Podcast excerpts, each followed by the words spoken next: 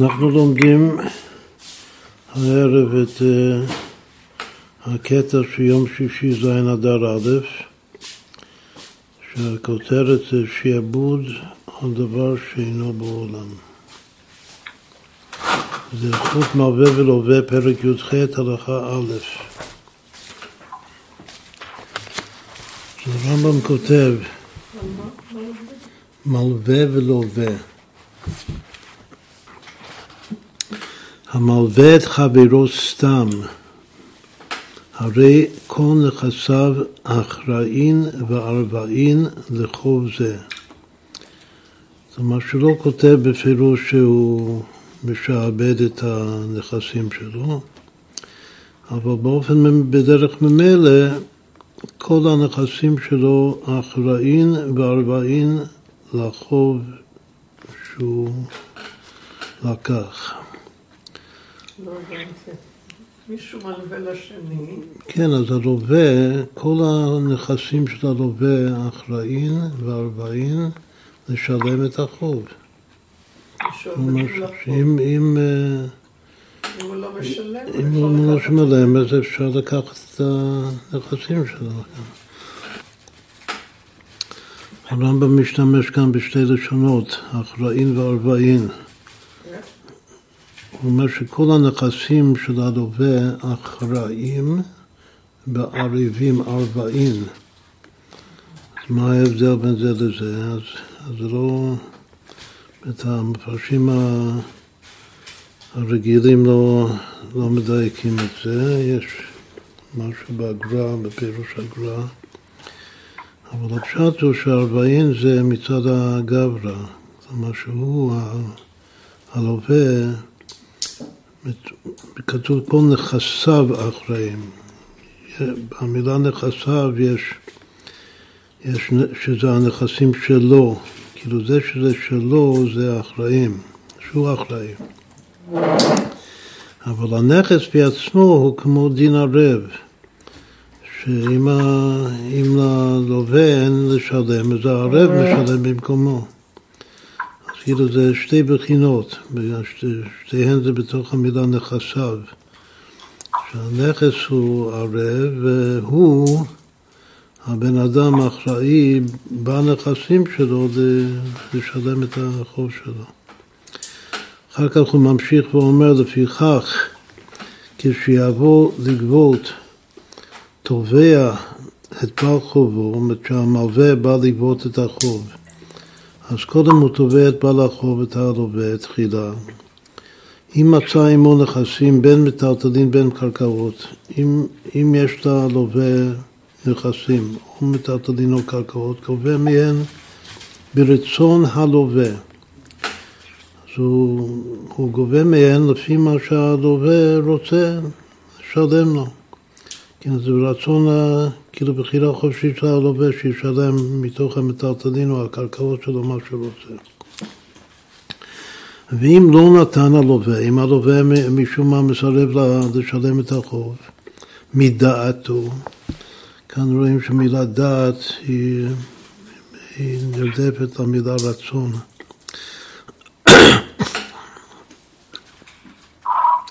אומרת, אם אין רצון, אם אין דעת של הלווה, שהלווה ישלם את החוב שלו, מגבין אותו בית דין, אז הבית דין גובה את החוב. הוא מגבה את החוב, כלומר שהוא מוציא את הנכס מהלווה. עכשיו, לא הספיק לו כל הנמצא, אם כל הנכסים של הלווה זה לא הספיק לשלם את החוב כמו שהלווה לווה מיליון אה, דולר וכל הנכסים שלו ביחד זה לא מגיע לסכום של החוב. אז כנגד שטר חובו, הרי זה גובה מכל הקרקעות שהיו ללווה אף על פי שהן עתה מכורין לאחרים ונתונים במתנה. וזה נקרא, ש, כמו שתכף יסביר, קוראים לזה טורף, ש, שהמלווה טורף את הנכסים מהלקוחות. שאם מישהו לקח מהלווה הזה, קנה ממנו קרקע,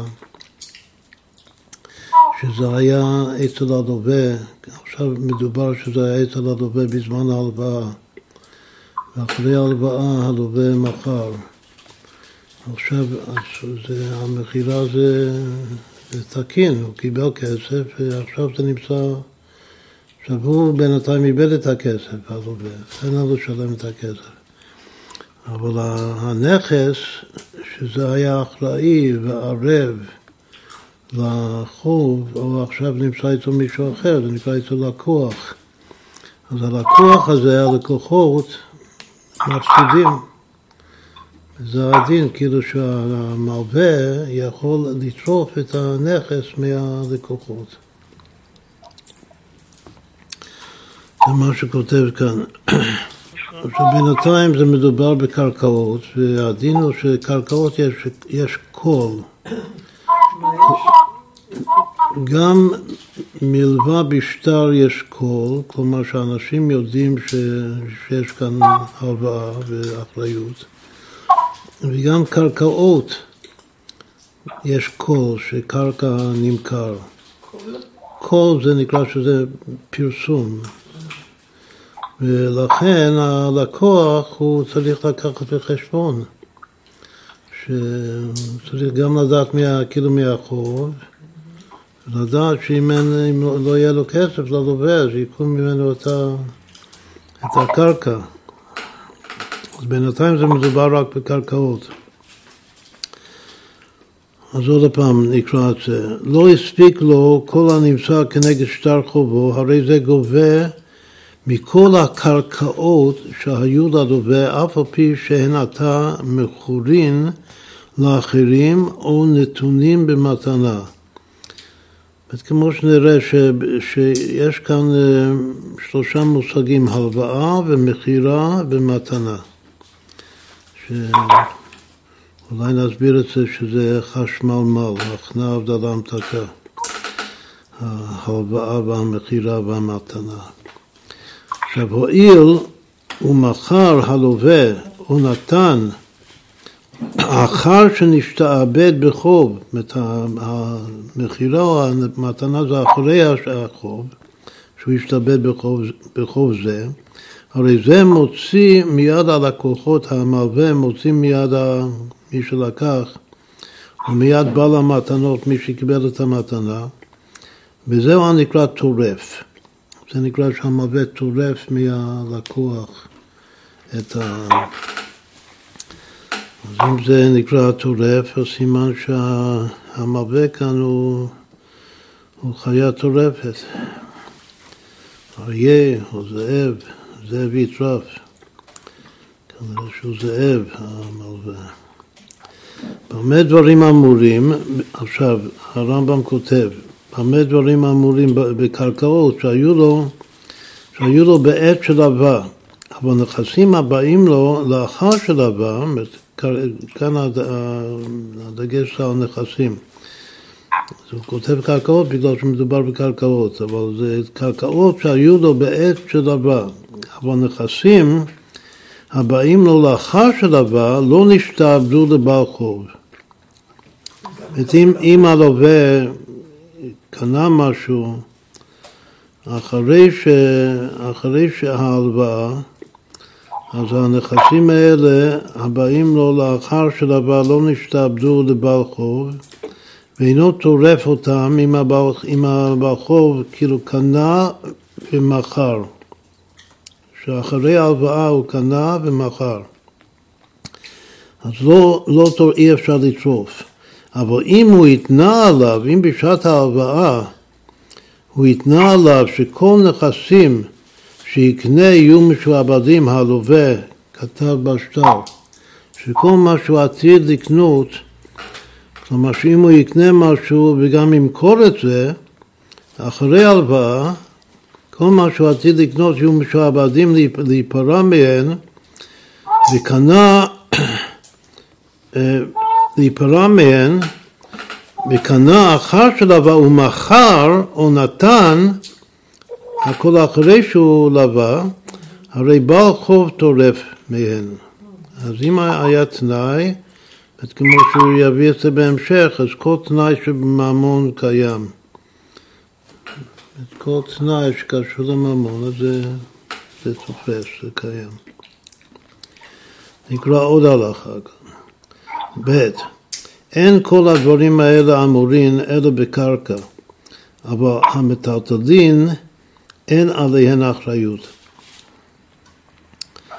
אין אחריות על מטלטלין.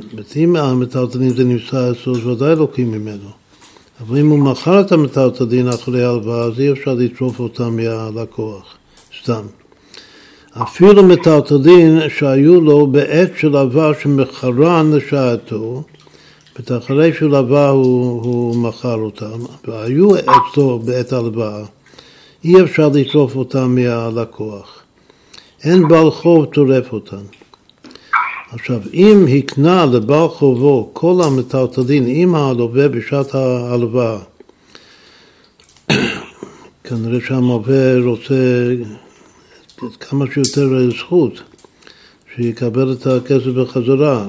אז הלווה מוכן להקנות לבעל חובו כל המטלטלין על גב הקרקע.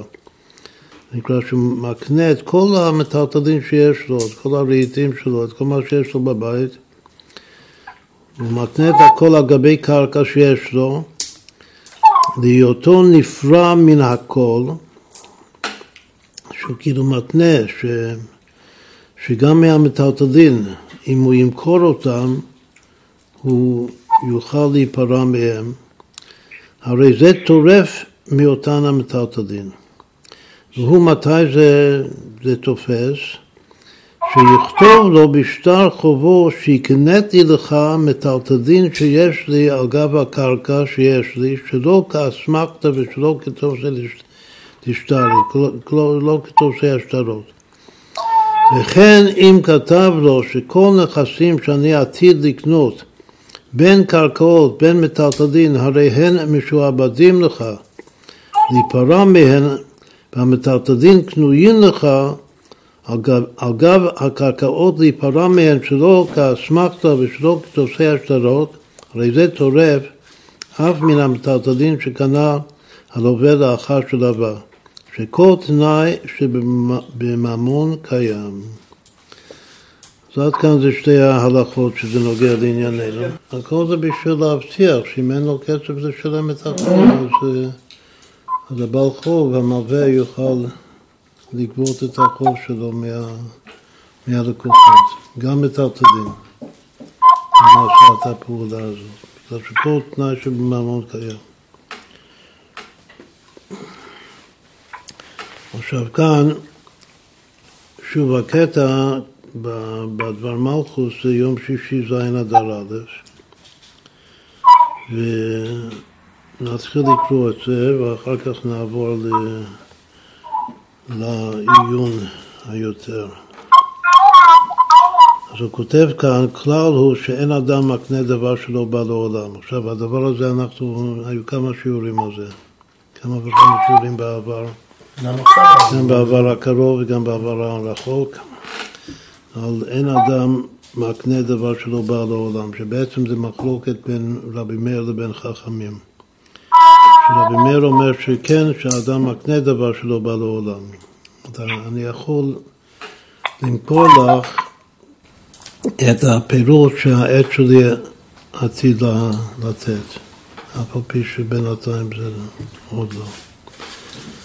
כך אומר רב מאיר, שהקניין הוא, הוא, הוא טוב, הוא קיים.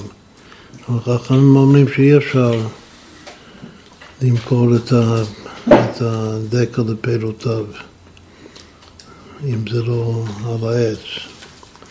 אי אפשר למכור דבר שהוא לא קיים, שהוא לא בא לעולם עדיין. עכשיו, לא בא לעולם יש שתי, שתי אפשרויות, או שזה לא נמצא עדיין כמו הפירות של הדקל, או שזה לא ברשותי, שזה כן קיים במציאות, אבל זה לא נמצא אצלי, זה לא שייך לי עדיין. והדין המקורי של רב מאיר שאומר שכן אפשר, זה בנוגע גם לקידושין.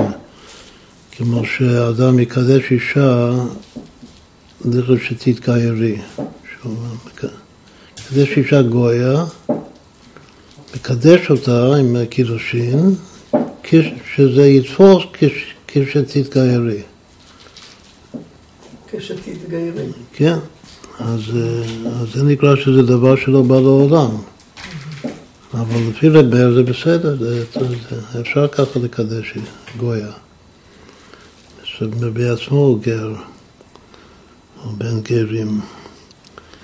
אבל uh, בכלל רב מאיר הוא משיחי, כן? הוא, אצלו דבר שלא בא לעולם זה כבר נמצא, נמצא במציאות. אבל אנחנו פוסקים את ההלכה כמו חכמים שאין אדם מקנה דבר שלא בא לעולם. וכאן כל הדין הזה זה דבר שלא בא לעולם. איך אדם יכול להקנות את ה... להקנות לברכו שלו את הדברים שהוא עתיד אה, לקנות. שהוא עתיד לקנות ועתיד למכור אותם. ולשעבד אותם ברחוב. הרי זה, זה דבר שלא בא לעולם. אז איך, איך כל הדין הזה של הרמב"ם זה לא מובן. איך זה יכול להיות? לא, משהו מבוסס שכל תנאי שבממון קיים. מה? הוא אומר, כל תנאי שבממון קיים. כן, גם למכור דבר שלא בעולם זה, זה תנאי שבממון לכאורה. זה לא קיים. צריך להבין איזה, איזה סוג תנאי זה כן קיים ואיזה סוג תנאי, איזה דיבור זה לא קיים. זה בדיוק השאלה. אז עוד פעם, כלל הוא שאין אדם מקנה דבר שלא בא לעולם, והמוכר לחברו דבר שעדיין אינו בעולם, או שעדיין אינו בבעלותו, כאילו שתי אפשרויות. או שהדבר הוא לא קיים עדיין, כמו הפירות, או שזה קיים אבל זה לא בבעלות שלו כרגע. אז שני הדברים האלה זה נקרא לא בא לעולם. ואין הקניין חל, וכל אחד מהצדדים יכול לחזור בו. מה... אם עושים קניין, בגלל שזה לא, לא תקף. עכשיו, שונה הדבר בהלכה זו, כאן ההלכה, בלי, הרם לא, לא צריך אפילו להסביר את עצמו, צריך להבין למה. שכאן זה, זה שונה מהכלל לגמרי, שה, שהלווה כסף מחברו ומתחייב בו, הוא מתחייב, כי גם הנכסים שעדיין לא באו לידו השתעבדו לתשלום החוב, השעבוד חל עליהם כאשר יקנה אותם. השעבוד שהוא משעבד את עצמו, את כל מה שהוא עתיד לקנות, שגם מה שהוא עתיד לקנות ולמכור, שהכל משועבד למלווה, זה, זה קיים. עכשיו, ובתם הדבר נאמרו כמה ביורים. כאילו, מה ההבדל בין זה לבין הכלל שאין אדם מקנה דבר שלא בא לעולם? א', זוהי תקנה מיוחדת מדרבנן. יש דעה אחת שאומרת ש, שבאמת דין תורה אין אדם מקנה, וגם כאן דין תורה אי אפשר לשעבד. את הנכסים שאני עתיד לקנות ולמכור. אבל רבנן תיקנו שכן, שבמקרה הזה כן אפשר לשעבד, כדי, למה תיקנו את זה? כדי לעודד את המלווים לעבוד על ידי הרחבת אפשרות הגבייה בהגיע זמן הפירעון. זה נקרא לא לנעול דלת בפני לווים. הפיצוי. כאילו, זה שייך לפרשת שבוע, פרשת משפטים, אם כסף תעבד את עמי, את העני עמך, יש מצווה לעבוד, זה עיקר גמילות חסד, זה אפילו יותר מזה מסתם צדקה כתוב, שזה בין העשירים, בין העניים. אז אה, צריך אה, לעבוד. וכדי לא לעודד את, ה, את, את קיום המצווה מדאורייתא של האבות, שזה עם, עם כסף תלווה, לכן תיקנו את, ה, את התקנה הזאת שהלווה לשם כך יכול לשעבד את הנכסים העתידיים שלו למלווה.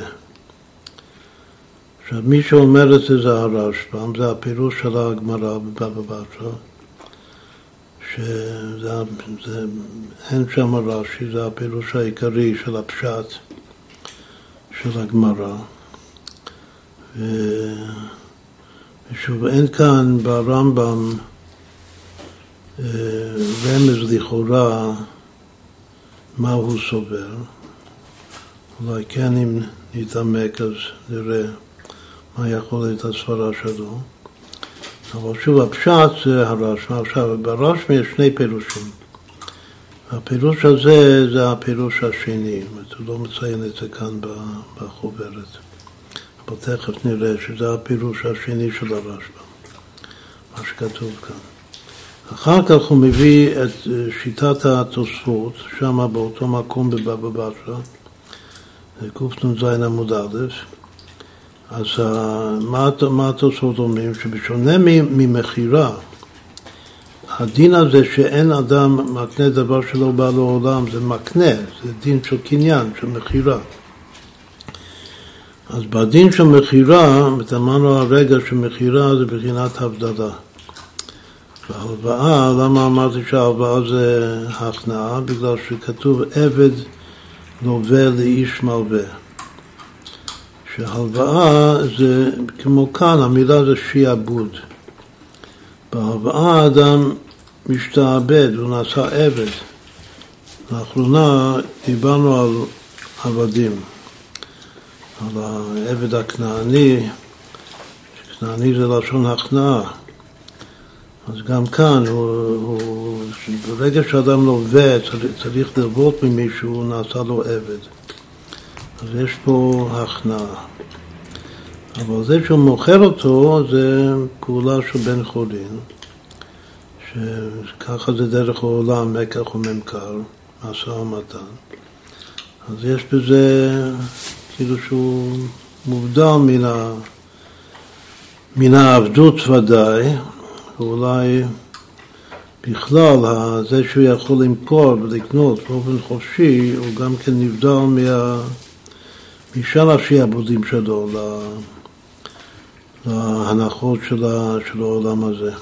כאילו מתעלם מעל הרבה מוסכמות שהאדם צריך להשלים עם הקיים. יוצא, מה, יוצא מהקיים שלו. אבל אה, לתת מתנה למישהו זה מתנת חינם. ואף על פי שכתוב, וגם מובא בהלכה, ש, שיש איזה מימד של אה, כאין מכירה גם במתנה, בגלל שמתנה זה, אין אדם נותן מתנה אלא למי שמוצא חן בעיניו. מסתום אותו אחד עשה לו איזה טובה, לכן הוא נותן לו מתנה. בכל אופן, מתנה זה גילוי של חסד חינם. חסד חינם זה המתקה, לכן אמרנו שזה יהיה נוגע מאוד למה שנאמר עכשיו בהמשך. שהלוואה ומכירה ומתנה זה סוג של, של ההכנעה דלהמתקה.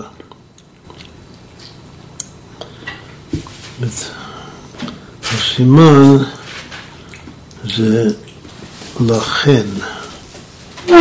מה זה לכן? במילה הלוואה, אז האות העיקרית זה רק הלמד. עכשיו זה אבי, בשורש לווה. לווה זה שייך לשבט לוי. כלומר, פעם מלווה אליי אישי, זה גם לשון ליווי. שיש לווה ולווה, אז זקוקים לליווי, ליווי של אה, בית יצחק או ארגון אחר, ש... שבדרך כלל אנשים נופלים מרוב הלוואות, כמו היום, נכנסים לחובות, נכנסים לחובות ולא יכולים לשלם את החובות, אז זקוקים לליווי, ליווי עסקים, מהעבד לווה לאיש מלווה. בכל אופן, בהלכות האלה של מלווה ולווה, אז העיקר זה הלמד, המגדל הפולח באוויר. בשורש מחר, למכור, אז, אז רבי עקיבא אומר שבקרחי הים קוראים לזה קירה, לא מכירה. כלומר שהמם זה לא חלק מהשורש, וגם אה, גם הרש זה כתוב זה לתפארת הלשון. זאת אומרת שעיקר האות של מכירה זה כ'. ובמתנה נתן, אז האות הכפולה העיקר זה הנון. לכן אם רוצים לקצר את ההלוואה והמכירה והמתנה זה לכן, לפי הסדר הזה. עכשיו, יש הרבה לכן בתורה וצריך, אה, זה מאמר מוזכר כמובן.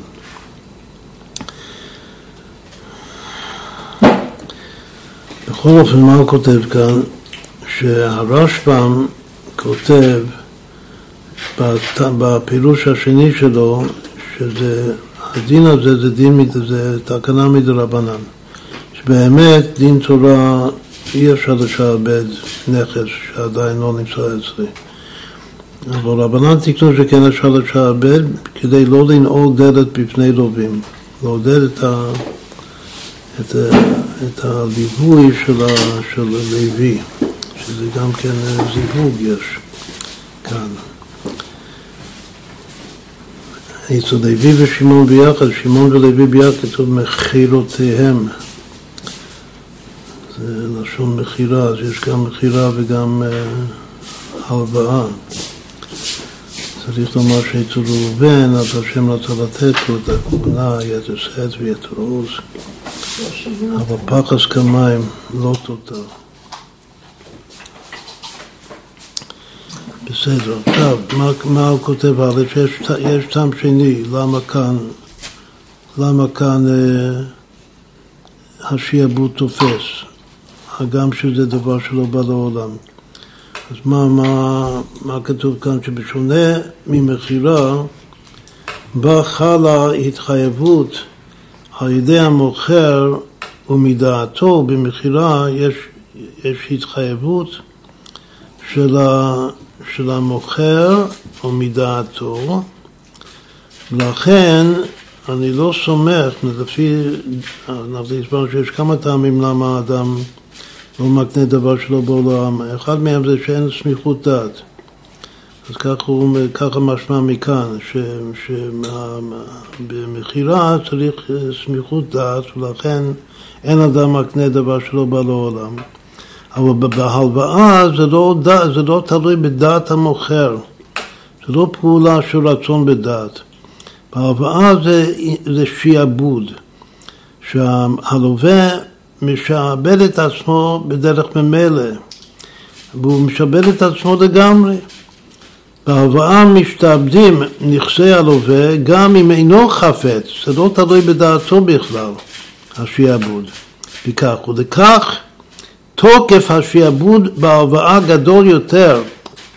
שיעבוד של הלוואה, שזה העבד לווה, זה איש מלווה, התוקף של השיעבוד של האהבה זה יותר גדול, ולכן הוא חל גם על דבר שעדיין לא בא לרשותו. הכוונה דבר שעוד לא בא לעולם. כך אומרים התוספות. משתמשים במילה אלים, אלים זה חזק. זה יותר אלים השיעבוד שלווה מאשר הדעת של, של מקנה וקונה. עכשיו, ברגע שמגיעים לספרה הזאת, אז, אה, אז זה ממש בהשגחה פרטית, זה בדיוק המאמר שכתוב השבוע בנפלאות של, אה, על פי הכתר שם טוב, המהר"ל מפראג, שבמתן תורה היו שתי בחינות, הייתה בחינה שנעשה ונשמע מרצון, הייתה בחינה שנייה שכפה עליהם הר כגית בהכרח, בכפייה.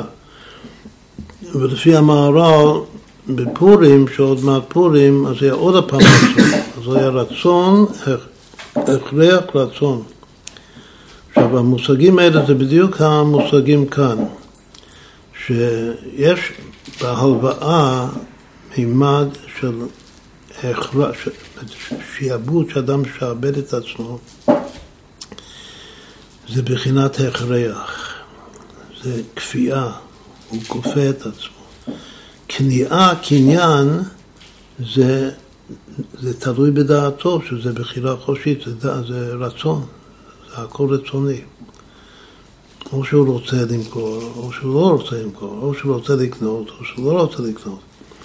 לדעת זה מאה אחוז רצון, הוא לא כפוי. אבל בהלוואה יש מימד של כפייה.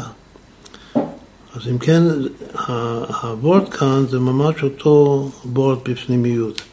שיש יש מעלה בכפייה יותר מאשר ברצון. שבכפייה אדם יכול גם כן לשעבד את עצמו לדבר שלא בא לעולם. עכשיו זה גם כן תירוץ פשוט על קושיית התוספות של נעשה ונשמע. למה צריך כפה עליהם הר כגיגית אם כבר אמרנו נעשה ונשמע? בגלל שעל פי פשט נעשה ונשמע זה לא חל על מציאות בלתי צפויה לגמרי, שלא בא לעולם. בגלל שזה לא מחויב המציאות, כמו שהמהר"ל מסביר. וזה בעצם, כאן אף על פי שהמהר"ל מקשה על התוספות, אבל זה התירוץ שמתרץ על ליבא דתוספות. שהוא אומר שאף על פי שאמרנו נעשה ונשמע, התוספות אומרים שלא לקחנו בחשבון, לא יכולנו לקחת בחשבון מה יהיה בשעת מתן תורה גופה, שזה העתיד הקרוב, זה העתיד, זה לא היה בזמן שאמרו נעשה ונשמע, שעל כל דיבור ודיבור פרחה נשמתם. שזה היה פחד, פחד נוראי. ולכן באותו מצב של פחד חייבים את ההכרח, בגלל שייתכן שהרצון הקודם הוא לא תפס, הוא לא מספיק בשביל הפחד הזה, וזה דבר טוב, שיהיה גם כן פן של מחויב המציאות, של הכרח. זה כל הוורד של אבא שם טוב על פי המערב שלמדנו. קשור עם עבד לווה לאיש מלווה? מה? קשור עם עבד לווה לאיש מלווה, שבעצם הלווה הוא כמו עבד. כן, זה מה שאמרנו, שהלווה שהוא עבד הוא משועבד, הוא מוכרח. וזה עצם הדין שאסור למכור עבד, ועבד כאן זה עבד סתם, שעבד סתם זה עבד כנעני.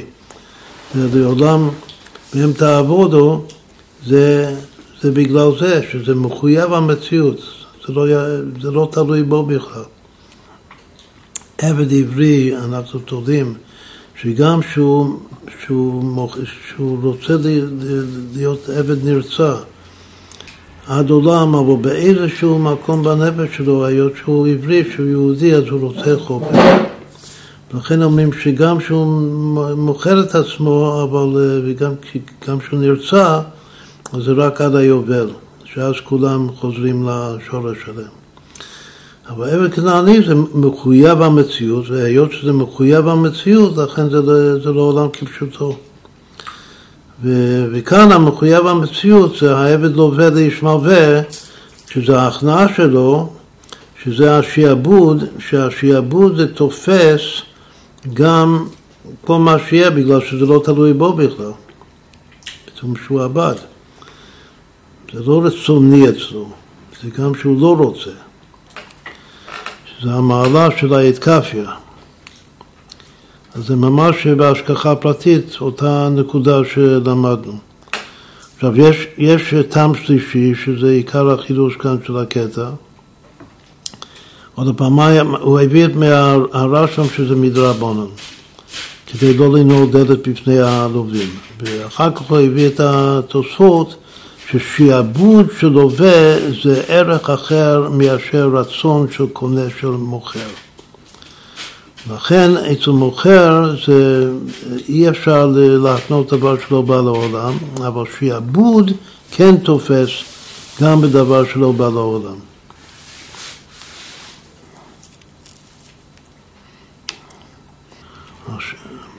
נחזור רגע למה שאמרנו קודם, שלפי לפי כל מה שאמרנו, אז רב מאיר, שהוא סובר כמו המהר"ל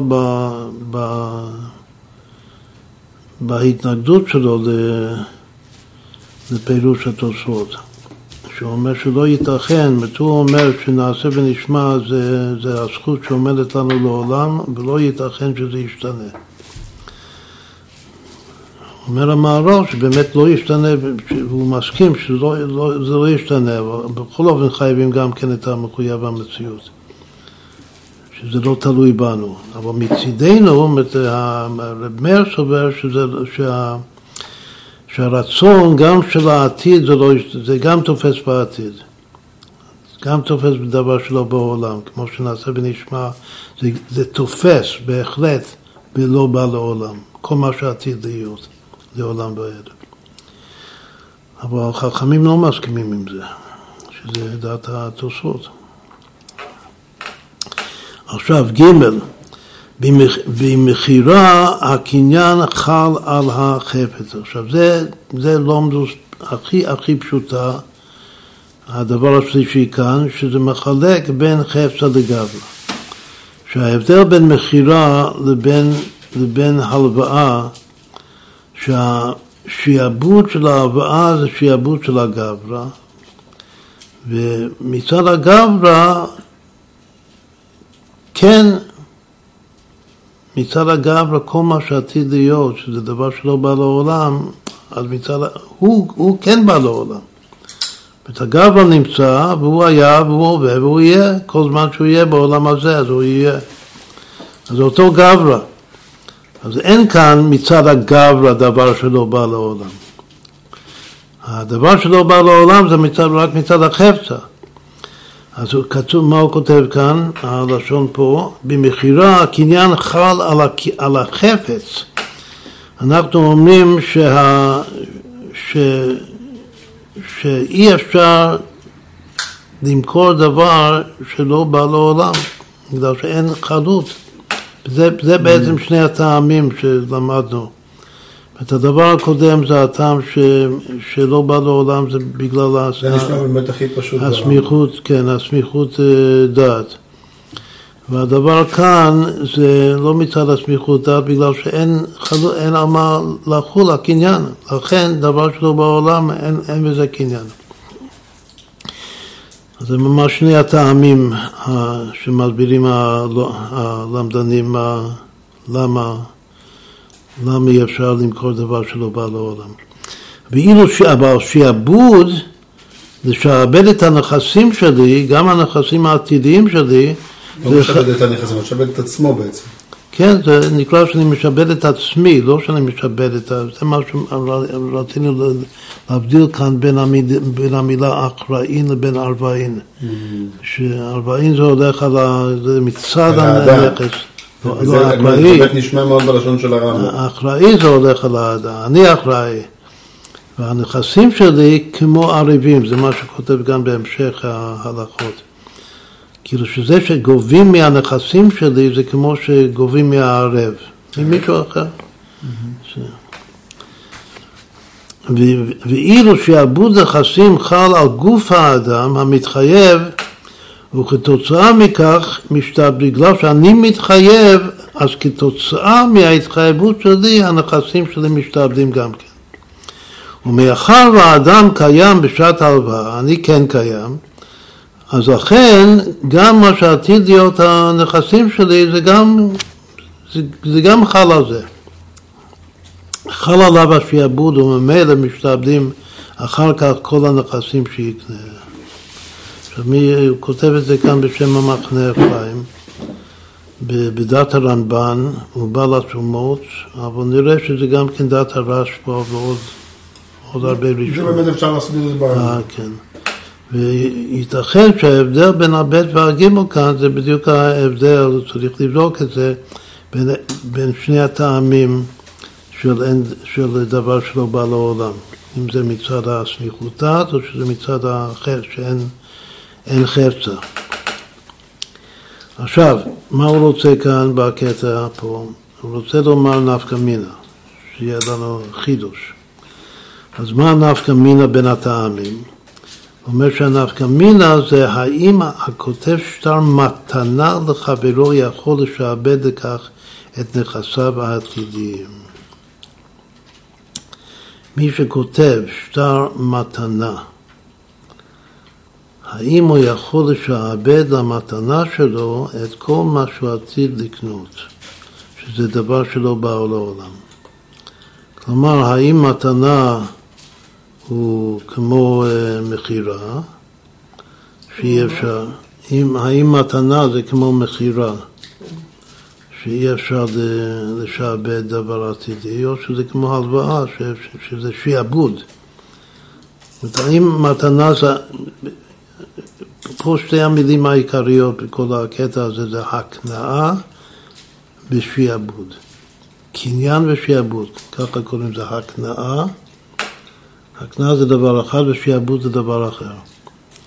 עכשיו, הקנאה זה יותר מצד החפצה ושיעבוד זה יותר מצד הגברה. אבל גם, גם שלא מחלקים בין חפצה וגברה, כמו שני הטעמים הראשונים, זה גם כן מחלקים בין, בין פעולת ההקנאה לבין פעולת השיעבוד. לפי התוספות, שיעבוד זה, זה יותר חזק. לא בגלל שזה גברה לעומת חסר, פשוט בגלל שזה הכרח, זה, זה מחויב המציאות, כמו שאמרנו. זה כפה עליהם הר גיגית, השיעבוד. לפי מה שהוא הביא בשם הרשב"ם, זה בכלל זה משהו מדרבנן, זה תקנה, בשביל לא לנעוד דלת, כמו שנסביר את זה יותר. ו... שוב, עכשיו אמרנו שההלוואה. ומכירה ומתנה זה כמו חשמל, אז יש משהו במתנה, עכשיו אנחנו נראה שיש צד לומר שמתנה זה יותר דומה להלוואה אפילו, שההמתקה זה יותר דומה להכנוע, לחש, אפילו מאשר מהמכירה. עכשיו הוא מסביר, מסביר את עצמו. מה יהיה הדין של מי שכותב שטר מתנה לחברו?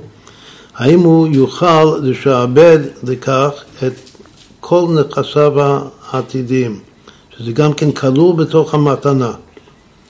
אני נותן לך כל מה שאני עתיד לקנות. אני לארג', הכי לארג' שיכול להיות. אני נותן לך את הכל, מה שיש לי ומה שעתיד להיות לי. שאברהם נתן שטר מתנה לאליעזר, אז הוא נתן רק מה שיש לו, לא מה שעתיד להיות. או שכן או שלא, לא כתוב.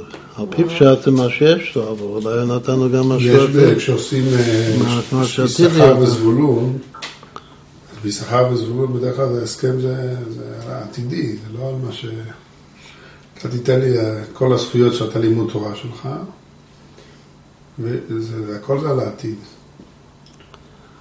הסכמים כאלה, סיפורים צדיקים שבהם... בסדר, זה, זה תפס כל זמן שזה עבד. אם, אם, אם חס ושלום זבולון היה פושט רגל, אז ההסכם היה בטל ומבוטל. זה לא היה, זה, זה, לא היה, זה, זה לא היה עוזר. זה, זה תלוי פה בחקיר.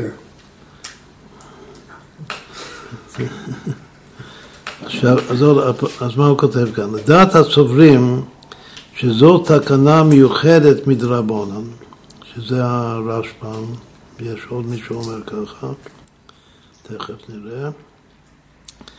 אז שזו תקנה מיוחדת מדרבנן בהלוואה, כלומר שרבנן תיקנו את זה רק בהלוואה בשביל אה, לעודד את המלווים, כדי שלא ימנעו מלהלוות. אז אין זה שייך למתנה, אז בכלל זה לא שייך למתנה, זה ודאי. אז בכלל זה לא שייך למתנה, ולכן אי אפשר לכתוב אה, במתנה ככה, בגלל שזה רק אה, תקנה מיוחדת שחז"ל תקנו בהלוואה. אבל גם לפי דעת התוספות, שזה משהו מדאורייתא, וגם אם בהלוואה השעבוד חל, כי הוא בעל כורחו, עכשיו הוא משתמש בביטוי שלנו, הוא בעל כורחו של הלווה, השעבוד, ברגע שהלווה לווה, אז השעבוד זה בעל כורחו, אז אין זה שייך במתנה הניתנת מרצונו, שמתנה זה מרצונו, ולכן גם כן הוא, הוא לא יוכל. אז גם לפי, גם לפי הטעם הראשון של הרשב"ם, וגם לפי הטעם השני של התוצאות, במתנה הוא לא יכול, הוא לא יכול להקנות דבר שלא בא לעולם. זה לא דומה להלוואה. אבל לפי הטעם השלישי של שיעבוד, ששיעבוד הגוף חל גם על דבר שלא בא לעולם, שאם האדם לא משעבד את החפץ, שהוא משעבד את הגוף שלו, אז שיעבוד הגוף זה חל על דבר שלא בעולם, אין חילוק בין אם השיעבוד היא מחמת הלוואה או מחמת מתנה. אפשר לומר שלתת מתנה למישהו זה לא למכור לו, זה לא, זה לא הקנאה. זה לא להקנות לו. מתנה זה שאני נותן את עצמי, כאילו שאני משעבד את עצמי. אז שוב, זה תלוי איך אה, מגדירים ואיך מבינים את המושג אה, מתנה. אם מתנה זה סוג של הקנאה, או שזה שיעבוד. ואם מתנה זה שיעבוד, אז בהחלט זה יכול להיות כמו הלוואה. שאפשר לתת דבר שלא בא לעולם. זה, שוב, כל זה זה מהספר הזה, מחנה אפרים, האבות הזה בסוף. עד כאן מה שכתוב כאן. עכשיו... זה כמו, זה כמו דקה לפירותיו, אדם לנכסיו, זה סוג... כן, כן, זה אדם, אדם, אדם לכל לנכסיו, כן, משהו כזה. עכשיו כאן הוא עשה חילוק, חילוק של שלוש אפשרויות. איך להסביר את ההבדל בין, בין uh, קניין לבין הלוואה, שזה נקרא שיעבוד, בין הקנאה לבין שיעבוד. שבכלל אם נתחיל לתרגם את כל ה... את כל הלימוד הזה לספירות, אז שיעבוד זה הוד, זה ספירת ההוד, מודה אני לבניך. למה? שיעבוד זה ספירת ההוד כתוב. תמורת ממשלה שיעבוד, המילה שיעבוד בקבלה זה תכונה של הוד, של ספירת ההוד, לשעבד את עצמך. ולפי זה קניין או הקנאה, להקנות משהו מרצון, אז זה יהיה צריך להיות נצח. אז שנצח והוד זה הולך ביחד. נצח זה פעולה זכרית, שזה מרצון, ושיעבוד זה פעולה נקבית, שזה הוד, אי בהוד. בכל אופן, זה, שיעבוד זה ודאי קשור לספירת ההוד. עכשיו, יש פה משהו יפהפה, פנינה, שבילקוט ביורים על הגמרא שכל הדבר הזה זה סוגיה בבבא בתרא שהיינו צריכים ללמוד את כל הסוגיה, סוגיה מאוד מעניינת עם שני תוספות ששייכים לענייננו לגמרי מאוד, גם כן מאוד מאוד חשוב. בכל אופן כאן בילקוט ביורים הוא עושה סיכום ובינתיים נסתפק בסיכום הזה. ובמקום שלושה דברים, מה שכתוב כאן בחוברת, שלושה צדדים, שלוש אפשרויות, אז כאן יש שמונה. שמונה. יש שמונה דעות שונות בקושה הזאת. וממילא יהיה לנו אפשרות לעשות אה, פרצוף הרבה יותר מפותח של... אם נוסיף עוד איזה אחד או שניים, אפשר פרצוף שלם. אז אני קורא כאן בפנים, ועיקר הדגש יהיה בעצם על האחרון. אבל בשביל להגיע לאחרון צריך להתחיל מההתחלה. מה כתוב כאן? מהו הטעם שאף לרבנן שאין אדם, זאת אומרת הגמרא חוקרת לגבי אה, שתי הדעות של רב מאיר שאומר שאדם מקנה דבר שלא בא לעולם ורבנן שסוברים לא, שאדם לא מקנה דבר שלא לא בא לעולם למה, למה כאן השעבוד אה, תופס? כאילו, זו אותה שאלה שלנו, שה, שהרמב"ם פוסק, השולחן אורך פוסק שהשיעבוד כאן כן תופס בדבר שלא בא לעולם. אם אומרים את זה בפירוש ודאי, יש מחלוקת האם איקני, קוראים לזה, הסוגיה, זה, השם של הסוגיה הזאת בגמרא זה נקרא איקני. איקני זה אקנה. כשאדם כותב בשטר שכל מה שאני אקנה זה יהיה משועבד להלוואה. איקני וקנה ומכר. הוא אמר יקנה, שכל מה שאני אקנה זה משועבד, ואחר כך הוא באמת קנה, ואחר כך הוא מכר. האם טורפים מהלקוחות או לא? אז, אה, אז כתוב שלדעת אה, רב מאיר זה ודאי תופס, בגלל שהוא אומר שכל דבר שלא בא לעולם זה תופס, גם בקניין. אבל uh, השאלה זה לדעת רבנן, האם זה תופס. אז המסקנה שגם לדעת רבנן זה תופס. אז השאלה זה למה.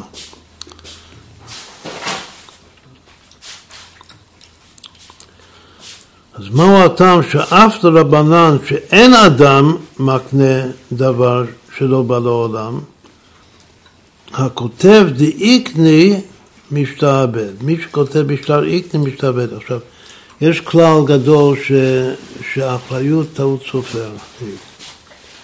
שאם הסופר שכתב את השטר שכח לכתוב שכל הנכסים אחראים, כלומר שמשועבדים למלווה, אז בכל אופן זה משועבד.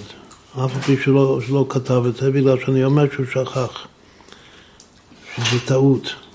כאן רואים שהמילה טעות ושכח זה אותו הדבר. השאלה אם הסופר שכח לקנות, לכתוב את האיקני, שמה שאני עתיד לקנות זה גם כן משועבד. האם זה גם טעות סופר או לא? אז רוב הראשונים, גם הרמב"ם ברם, רוב הראשונים אומרים שזה לא טעות סופר. שאם הוא לא כתב איקני אז אין איקני, אז אין את זה.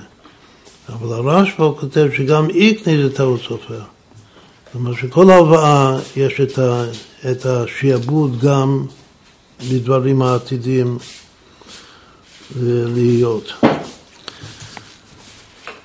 עכשיו, אז שוב, אז, כאן הוא כותב ככה.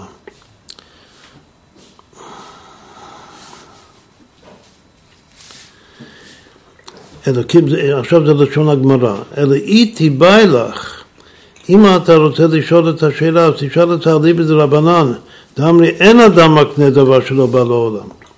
מבואר שלפי רב מאיר, שאדם מקנה דבר שבא לעולם, שאדם מקנה דבר שלא בא לעולם, הוא הדין שאם כתב דאיקני, או לפי הרשב"א אפילו אם שכח לכתוב את זה, אז זה אוטומטי, יש את האיקני הזה, חל השעבוד גם על נכסיו, שלא היו ברשותו בשעת הלוואה.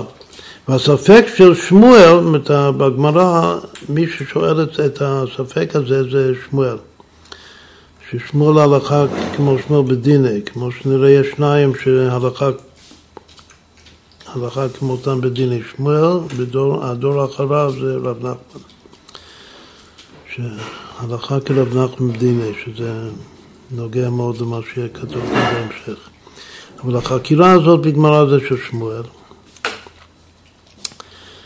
אז מה, מה היה הטעם, רק לפי רבנן שאין אדם מקנה דבר שבא, שלא בא לעולם, האם יכול לשעבד גם נכסים שלא היו ברשותו בשעת הלוואה? וביור ספקו של שמואל יש כמה דרכים. כמה דרכים יש פה? יש שמונה דרכים. יש את הרשב"ם בפירוש הראשון, לא מה שלמדנו, מה שלמדנו זה הפירוש השני שלו. הפירוש הראשון שלו, שאף שאמרו שאין אדם מקנה דבר שלא בא לעולם, זהו בפירות דקל, שבשעת ההקנאה אינם בעולם, הם באמת לא קיימים בעולם.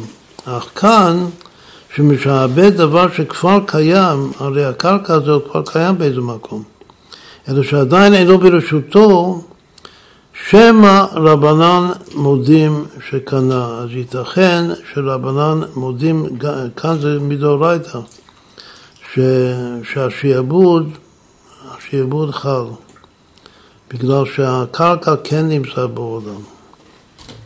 אז אפילו רבנן מולה, עכשיו כאן השאלה פשוטה, שאנחנו למדנו בכל מקום ש, שגם דבר שלא נמצא בבעלותו, זה נקרא דבר שלא בא לעולם. אבל כאן זה אחרת. כאן הוא מחלק בין דבר, בין, בין פירות דקל שלא בא לעולם, לבין אה, קרקע שכן נמצא, רק שזה לא נמצא ברשותו בינתיים. זה הפירוש הראשון של רשב"ם. כלומר, שבשיעבוד, הוא לא כותב את זה בפירוש, אבל העניין הוא גם כן הבדל בין הקנאה לבין שיעבוד. שבהקנאה, אם זה לא ברשותו, זה נקרא שזה לא בא לעולם. דקל נותן פירות? או שמה שנותן פירות זה רק מה שנקרא עץ תמר? לא, גם דקל נותן. בחז"ל דקל גם נותן פירות. יש דקל זכר שנותן פירות, יש אה? דקל כזה. יש דקל שנותן גם בחז"ל יש דקל זכר שנותן פירות. יש המון סוגים של דקלים. אה. אפשר לומר שדקל זה לשון קל. חשבתי שתמר נותן פירות ודקל. נקרא שניהם נקראים דקל. אין את ההבדל הזה בחז"ל. שניהם נקראים דקל, שניהם נקראים תמר, אין... זכר יש נקבה, זה כן כתוב. פסוחים שם, באבי פסוחים. דקל זה לשון קל, דקל. לכן משתמשים בזה שזה... רבי בעצמו אומר שפירות דקל זה, זה אביד למבי, זה עשוי להיות, כאילו זה בטוח שיהיו פירות. Mm-hmm. כנראה שדקל יותר... דקל לא צריך הרבה מים. כן, דקל יותר מכל העצים, הפירות זה, זה, זה בקל, זה על בטוח. אז זה יותר, אה, יותר מציאות דווקא הדקל, שהוא קל. בכל אופן, הדבר הראשון הוא ש... שבהקנאה, אז גם דבר שברשותו, שלא ברשותו נקרא דבר שלא בא לעולם. אבל בשעבוד, דבר שהוא רק לא ברשותו, זה כן נקרא שהוא בא לעולם. לכן אפילו רבנן יודו ש... זה לא כמו שהוא מסביר בהתחלה שם בדבר מלכוס, זה כולל גם מה שלא ברשותו. כן, כאן הוא לא חילק, אבל כאן הפעילות של... זה הפשט הפשוט, זה דבר שבאמת לא בעולם, אם נמצא בעולם. כן. אז זה החילוק הראשון. החילוק השני זה עוד פירוש של הרשב"ם, הפירוש השני של הרשב"ם, שזה מה שקראנו, שספיקו של שמואל הוא שאף שאין אדם מקנה דבר שלא בא לעולם, שם הרבנן תיקנו, שזו תקנה מיוחדת של רבנן במקרה הזה, ששיעבוד יכול גם כשמשעבד דבר שלא בא לעולם, כדי שלא תנעל דלת בפני לווין. וכן כתב היד רמה, אז לא רק הרשב"ם, עוד אחד מחשובי הראשונים, הפעילות שהכי חשובה בבא בתרא בכלל, זה היד רמה, אז כך הוא כותב בפירושו השני, נראה מה הפירוש הראשון שלו תכף. אז אצל שניהם זה הפירוש השני, זה הפירוש השני של הרשב"ם, זה הפירוש השני של הרמה. אחר כך, דבר שלישי, זה מה שלמדנו כאן בתוספות. התוספות אומרים, פרשו שאף שאין אדם מקנה דבר שלא בא לעולם בהקנאה, אבל שיעבוד עלים מקניין, זה הלשון שלו. שעצם המושג שיעבוד, שאדם משעבד את עצמו, זה יותר חזק מקניין. הוא משעבד גם אם עדיין לא בא לעולם. בהיות ששיעבוד, הפעולת שאני משעבד את עצמי למשהו, זה יותר חזק מלהקנות משהו, אז לכן אני יכול גם כן לשעבד דבר שלא בא לעולם. שעלים שיעבוד בקניין לחול אף בדבר שלא בא לעולם. זה הדבר השלישי. עכשיו, הדבר הרביעי... מי התירוץ של זה? מה? מי התירוץ זה? התוספות? זה התוספות השלישי. ששיעבוד זה עלים מקניין. כן, בעצם, בלי להסביר יותר.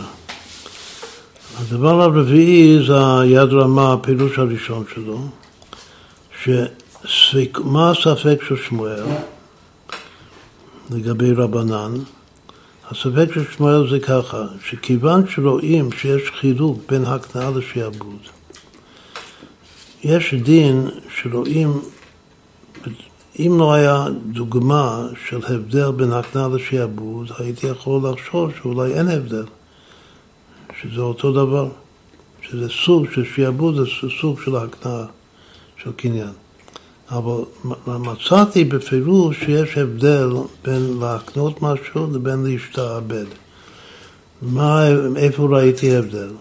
שהרי אדם אינו יכול להקנות לחברו את המלווה שיש לו ביד אחר, אלא במעמד שלושתן.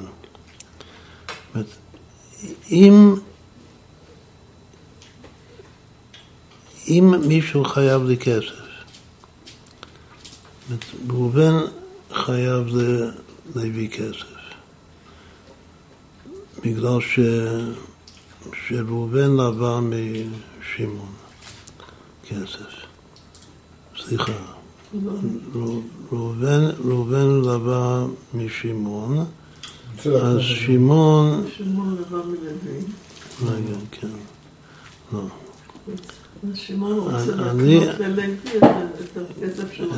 אני רוצה להקנות את מה שחייבים לכסף. אז אי אפשר לעשות את הפעולה הזאת של להקנות מה שחייבים לכסף, אלא במעמד שלושתן. שאם שלושתנו ביחד יושבים ומסכימים וכותבים שטר שהאהבה הזאת עוברת אליי, אז זה תופס. אבל זה לא חפץ, הלוואה זה לא, השיעבוד זה לא דבר שאני יכול להקנות למישהו אחר. אוקיי, אז מה הקשר לעניין? עכשיו.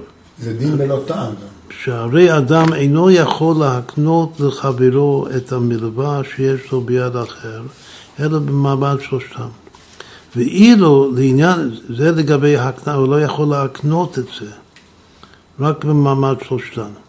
אבל לעניין שעבוד, יש, שנקרא, יש דין שנקרא שעבודא דרבי נתן. מה זה שעבודא דרבי נתן? שהלווה מחברו, החובות שחייבים לו משתעבדים למלווה. מה זה שיעבודה? שאם אני לווה ממך כסף, אז כל החובות שחייבים לי זה משתעבד לך, אוטומטי. אם יחזירו את זה ואני לא יחזירו? אני לווה ממך, ויש מישהו שחייב לי.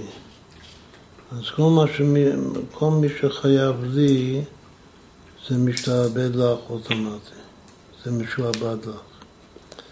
מצד שני, אני לא יכול לכתחילה להקנות לך, למכור לך את, ה, את השיעבוד הזה שמישהו חייב לי כסף. אז אני לא יכול להקנות לך, אבל זה כן משתעבד לך. אז מכאן רואים דוגמה, הוא אומר שיש הבדל בין להקנות לבין שיעבוד, ששיעבוד זה יותר חזק, זה באמת יותר חזק מלהקנות. שיש דבר שאי אפשר להקנות אותו, אבל הוא משתעבד בדרך ממילא. אבל זה לא ביור בפני עצמו, זה רק ראייה לביור ששיעבוד יותר חזק מהקנאה. בסדר, תכף נראה מה שהוא כותב. זה, זה המשך, זה, זה חידוש. כאילו שהוא צריך להביא ראייה שבאמת שיעבוד. קודם... זה המשך, המשך לתוספות. אולי, כן, כן, אולי, אולי זה המשך לתוספות. להביא את זה בתור ביור בפני עצמו. כן, כן, זה...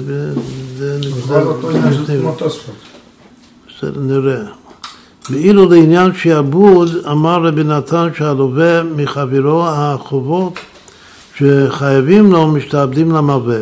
ואם כן, יש לומר שאף שאין אדם מקנה דבר שלא בא לעולם, אבל מכל מקום הוא משעבד דבר שלא בא לעולם. אז לכאורה זה כמו תוספות, רק שההבדל הוא שתוספות אומרים ששיעבוד זה יותר חזק. זה עלים. שיבוא עלים בקניין. כאן זה לא, לא עלים, הוא רק, הוא אומר שמצאנו הבדל ביניהם. מצאנו הבדל ששיעבוד זה, זה תופס בדרך ממילא ואי אפשר להקנות. אז יש עוד משהו שאי אפשר להקנות אותו, אבל ששיעבוד תופס פה, שזה, שזה דבר שלא בא לעולם. אפשר לומר שזה אותו הדבר, אבל uh, כאילו זה וורט בפני עצמו, הוורט הזה של ה...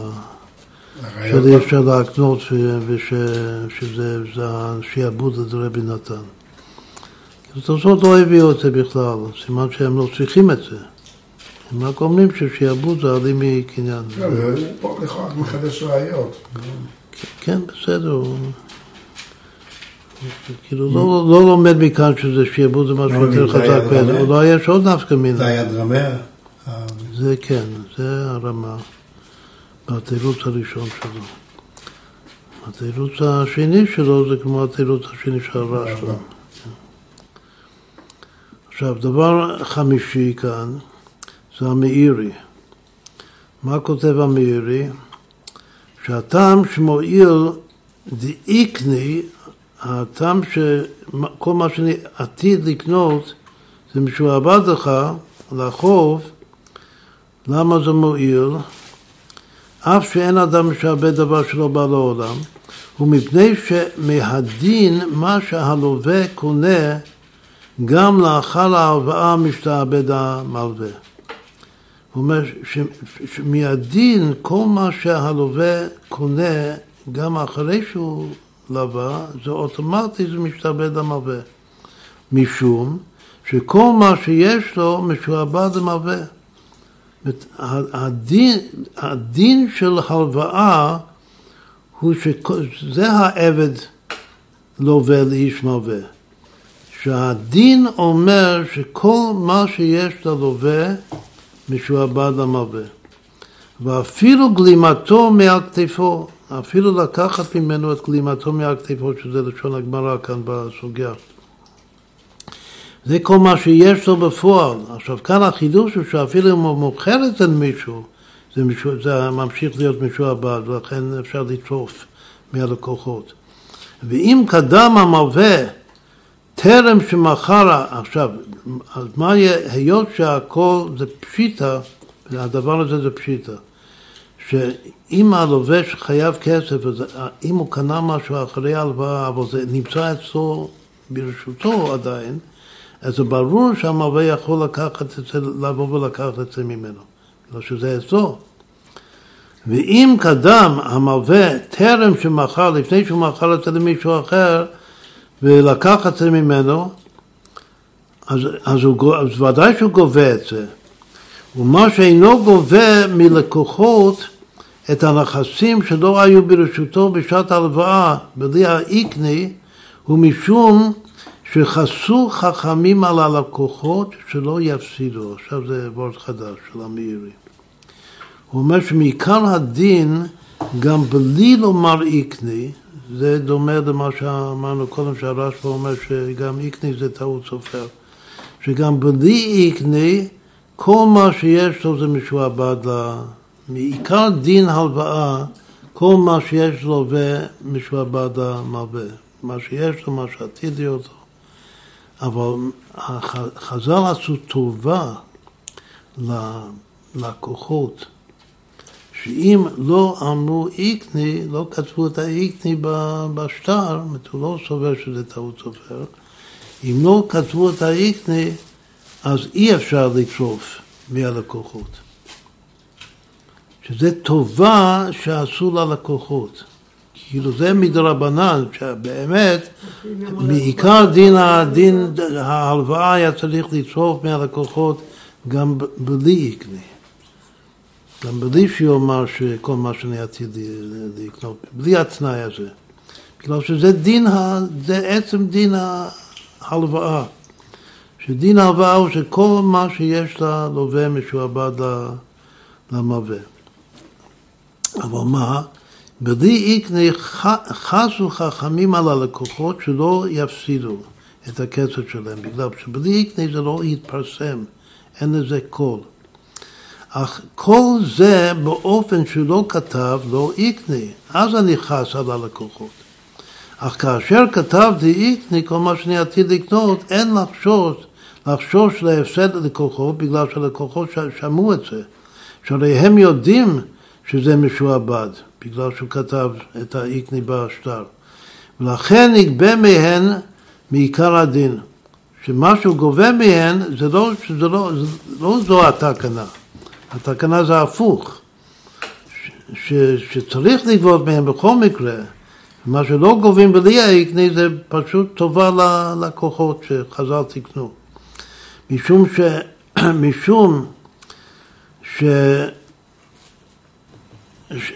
משום שהכל משועבד, כאילו מעיקר הדין הכל משועבד למלווה ולא משום שיקנהו. זה לא בגלל שהוא אמר איקני, זה לא הסיבה שזה משועבד, מעיקר הדין זה משועבד. זה הסבר המאירי. עכשיו, כמו כל דבר שיש פה הרבה הסברים, אז יש הרבה דמיון מה שאמרת תוספות. עכשיו, השישי זה הרשב"א. את כל מה שלמדנו, כולל השישי, זה ראשונים. השני האחרונים זה כבר האחרונים. הרשב"א כותב ככה, שהטעם שאיקני קנה, אף שאין אדם מקנה דבר שלא בא לעולם, משום שאף שהמוכר לחברו פירות דקל לא קנה. שאף שהמוכר לחברו פירות דקל לא קנה, מכל מקום המחייב את עצמו ליתן את הפירות שיגדלו בשדהו, חייב לקיים את חיובו. הוא אומר כזה דבר פשוט. הוא אומר שלמכור פירות דקל אני לא יכול. אבל אם אני מחייב את עצמי שכל מה שהשדה שלי עתיד לתת, אני מחייב את עצמי לתת לך, אז זה תופס. לא, אז עוד פעם, כאן זה, זה הבדל ברור בין הקנאה לבין שעבוד.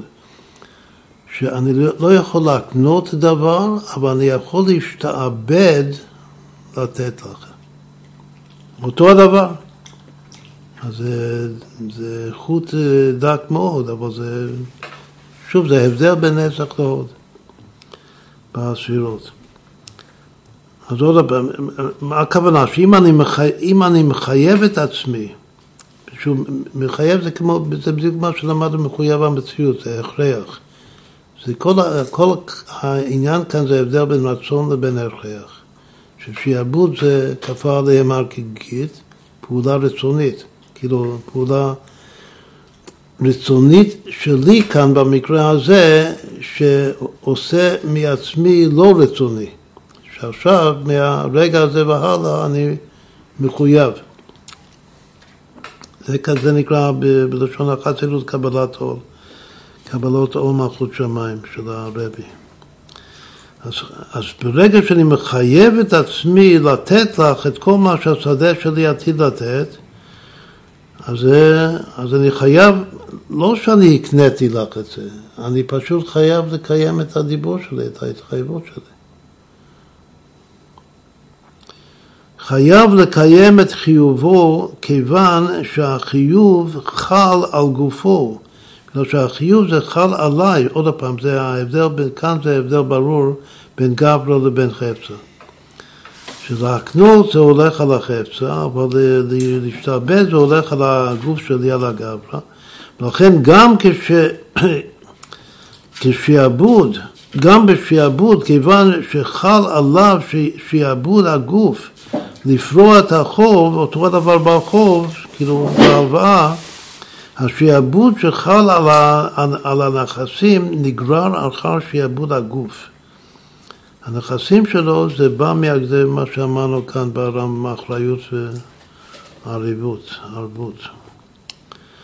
זה זה הרשב"א, שזה ההבדל הברור בין גבל לבין חפץ. עכשיו, ההבדל זה, זה כאן בחוברת הדבר השלישי בעצם. הדבר השלישי, כן, שהוא, שהמחנה אפרים כתב את זה בשם הרמב"ן, הוא בעל התרומות, כתוב כאן. אבל כאן בספר הזה זה נקרא שיטת הרשב"א.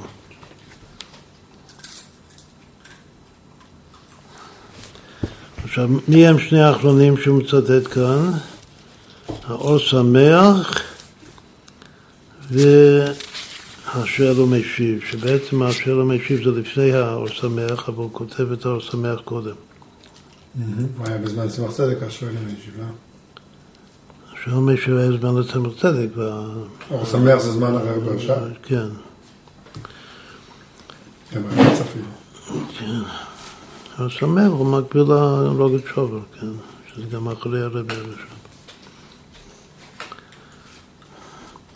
שניהם, שני הרבנים של דווינסק. אז מי, מה אומר האור שמח? האור שמח הוא, גם שהוא היה הרב של המסנגדים שם, היה, חסידים אהבו אותו, היה מאוד מקורב לחסידים גם כן. הוא לא סתם אור שמח, מי ששמח צריך להיות חסיד. אז, האור שמח, מה הוא אומר? שמה שנכסה הלווה משתעבדים לפירעון ההלוואה, ומנדה אמר שיעבוד הדאורייתא. עכשיו כאן הוא נכנס לעוד אה, מחלוקת, גם בגמרא וגם בפוסקים. האם שיעבוד זה דין תורה, או שזה תקנה של חז"ל? כל המושג שיעבוד. זה ברור שההקנאה זה דין תורה. למכור ולקנות. או קנו מיד עמיתך, פסוק מפורש. אבל שיעבוד גם של, של לווה למלווה וגם בכלל כנראה כל שיעבוד, האם שיעבוד זה דין תורה או שזה תקנה דרבנן.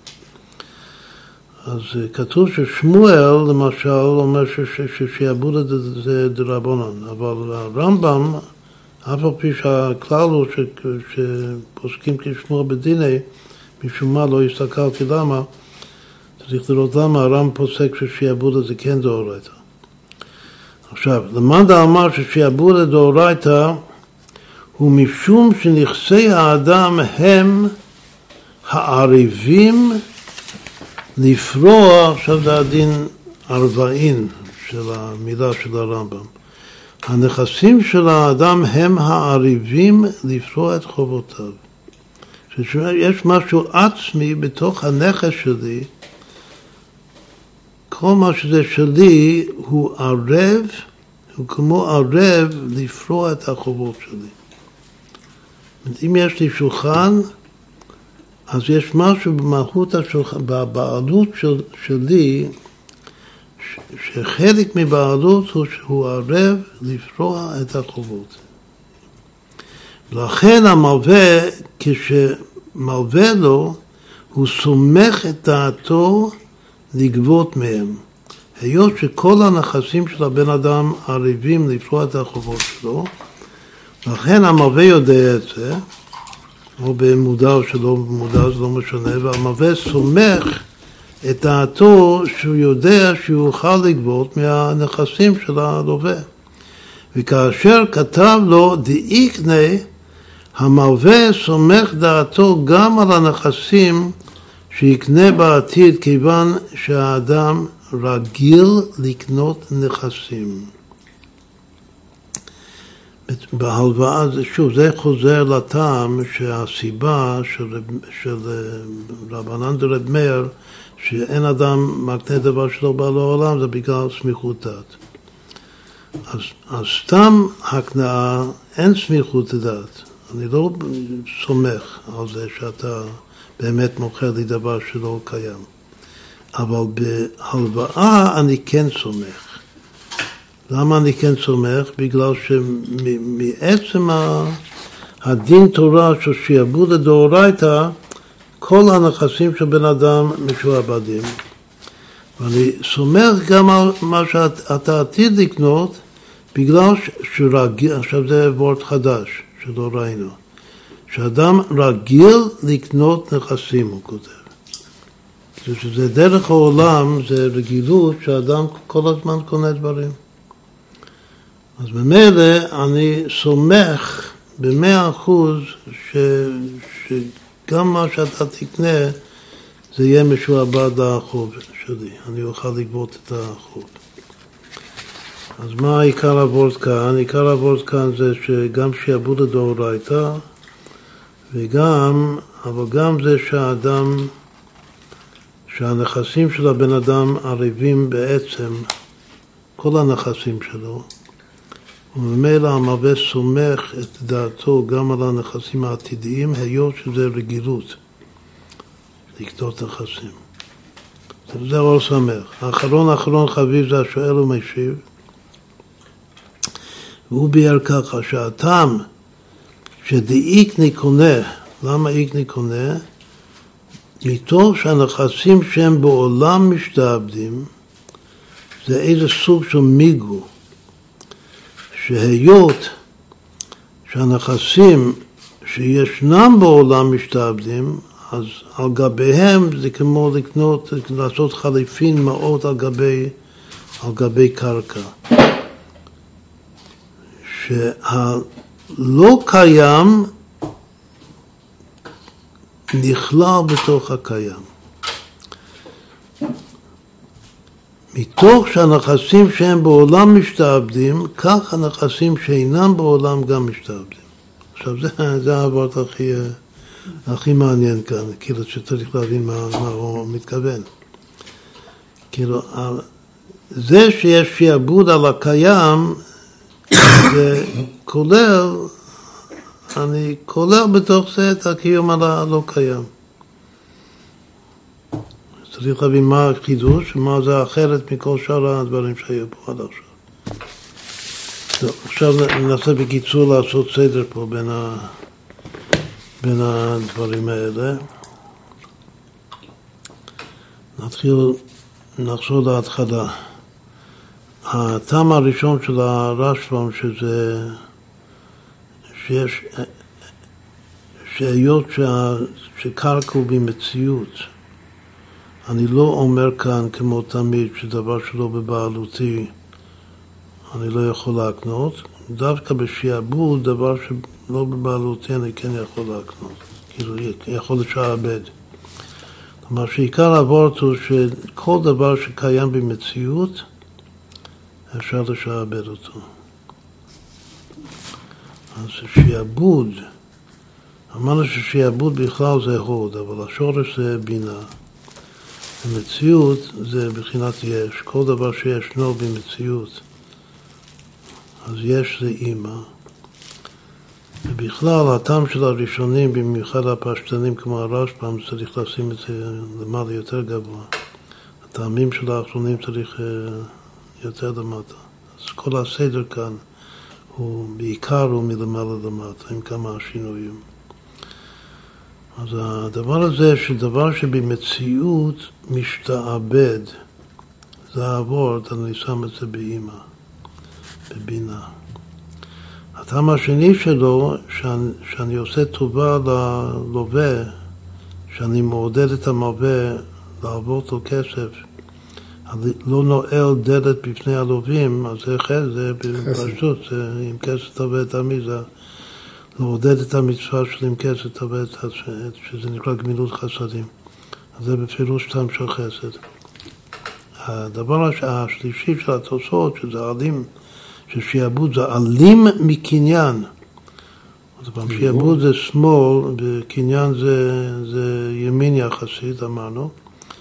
אחר כך זה מופיע בנצח ועוד, אבל כאן עצם הוורד ששעבוד הוא עלים מקניין, וזה גם כן, זה ראש של תוספות, הרבה פעמים ראש של תוספות זה גבורה. השעבוד הוא יותר חזק מקניין, וזהו.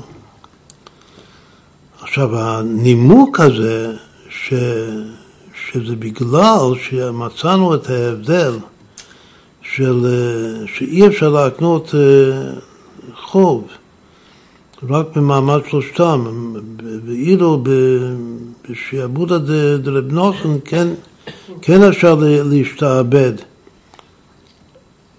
כאילו שהלווה מחברו, החובות שחייבים לו משתעבדים למלווה, ואם כן יש לומר שאף שאין אדם מקנה דבר שלא בא לעולם, אבל מכל מקום הוא כן יכול לשעבד את עצמו לדבר שלא בא לעולם.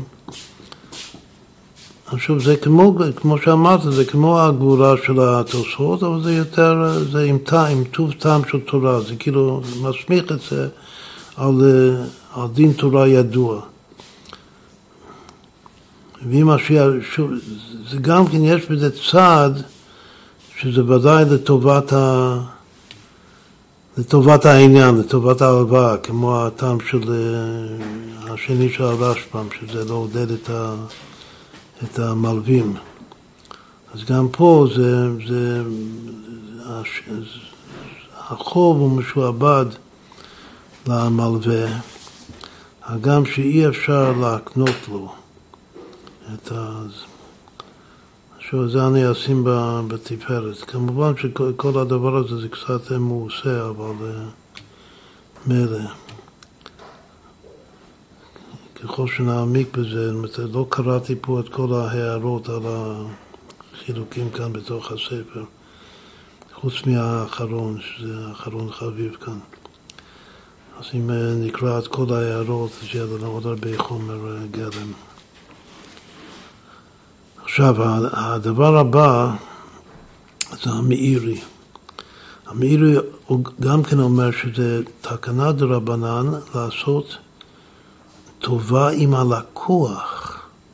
שיש פה טובה שבעיקר הדין הלקוח היה צריך להפסיד, אבל אנחנו עושים טובה שאם הוא לא כותב בפירוש דאיקנה, אז אי אפשר לטרוף מהלקוח.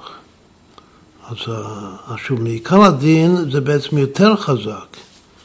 שמעיקר הדין הכל משועבד, גם ההווה וגם העתיד. ולא מתחשבים ב...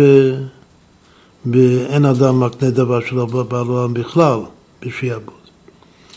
אבל מה? עושים טובה עם הלקוח לא להפסיד אותו במקרה שהוא שכח לכתוב דאיקנה בשטר.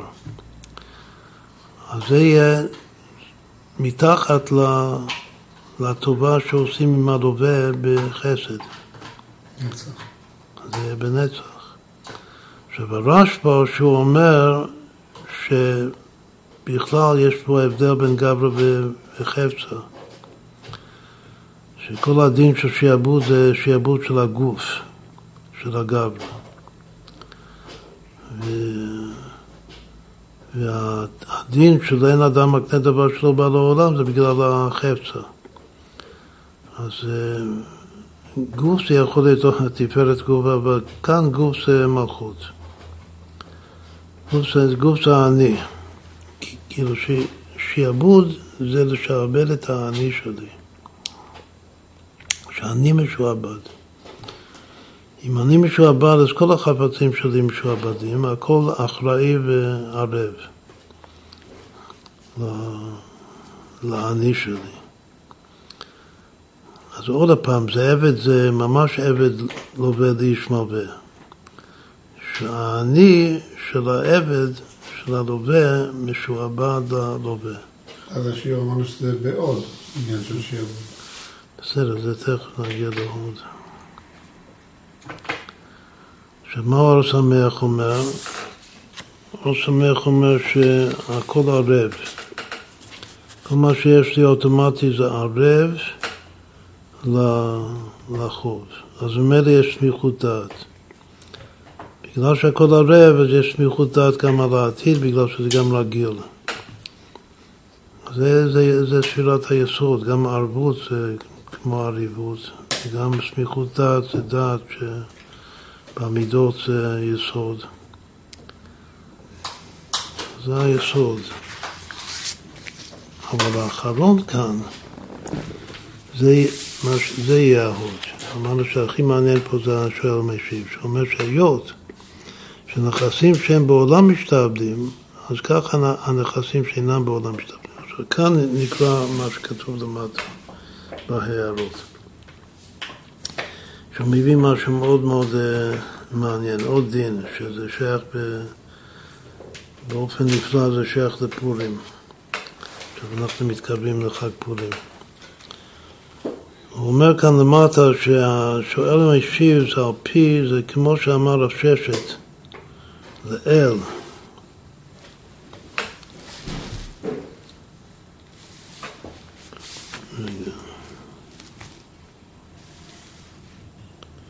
שהוא אומר לאחר, קני עד וחמור קנאת הכל. יש סוגיה, וזה היה ממש מן הראוי לעשות מזה את השיעור המרכזי של פורים. יש סוגיה שנקרא קני עץ וחמור. שהאדם אומר, יש לו משהו שהוא רוצה להקנות איזה נכס, או כמה נכסים, והוא אומר למישהו, תקנה אתה והחמור את הנכס הזה. אז מה, מה הדין?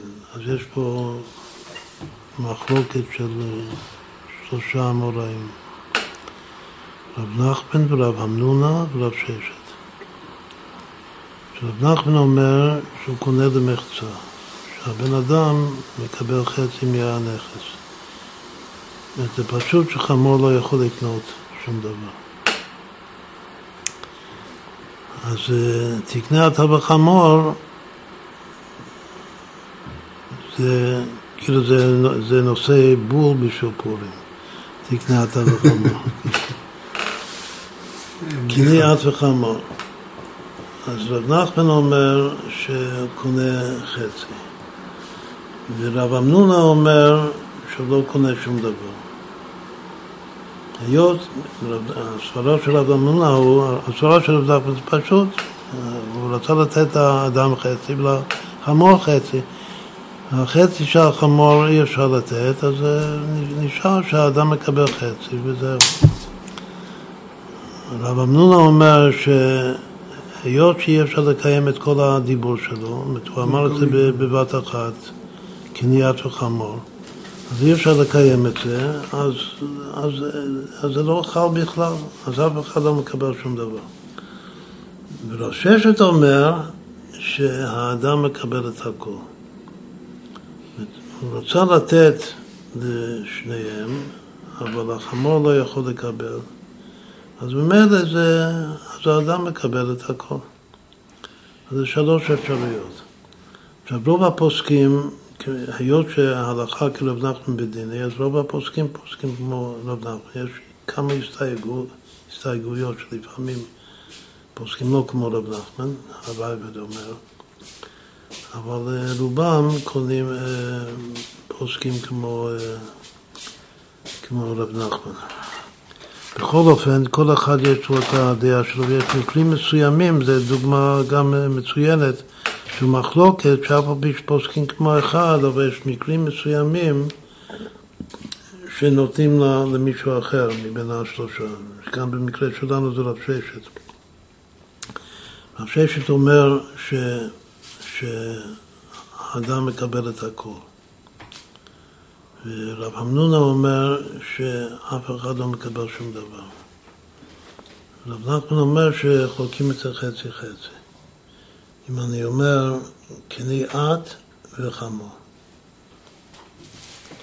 יש פה את ויש פה חמור. ויש לי משהו להקנות, ואני אומר שאני מקנה לך ולחמור. אז מה הדין? אז יש שלוש דעות. שרב נחמן אומר שחוקים את זה, חצי חצי, כלומר שהחמור לא מקבל שום דבר בסוף, אבל הבן אדם מקבל אה, חצי. ורב אמנונה אומר שאף אחד לא מקבל כלום. עכשיו, בדעה של רב הונא יש שתי, שני פירושים. או שאף אחד לא מקבל כלום בגלל שהיות שאי אפשר לקיים את כל הדיבור שלו, אז לכן הדיבור בטל, בגלל שהוא אמר את זה ביחד. אז אם הדיבור בטל, אז הכל בטל. יש הסבר אחר שזה קרוב, אבל זה משהו, זה עובד בפני עצמו, שמי שמדבר ככה, סימן שהוא משתה. משקר? לא, שמשתה. משתה. משתה, שותה, משתה. שהוא צוחק. משתה. והיות שהוא משתה, אז לכן זה לא, זה גורנשט. זה לא שום דבר. זה, זה רב אמנונה. ואילו רב ששת אומר, שהיות שהחמור לא יכול לקנות, אז לכן האדם קונה את הכל.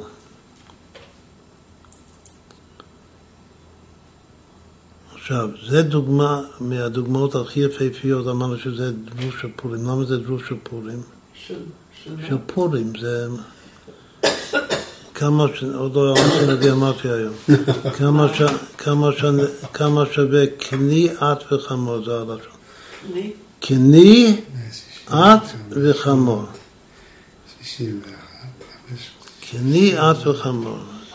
575, 581, 621, 821. שווה אחשוורוש. אבל כמה שווה רק את וחמור, בלי המילה קני? את וחמור.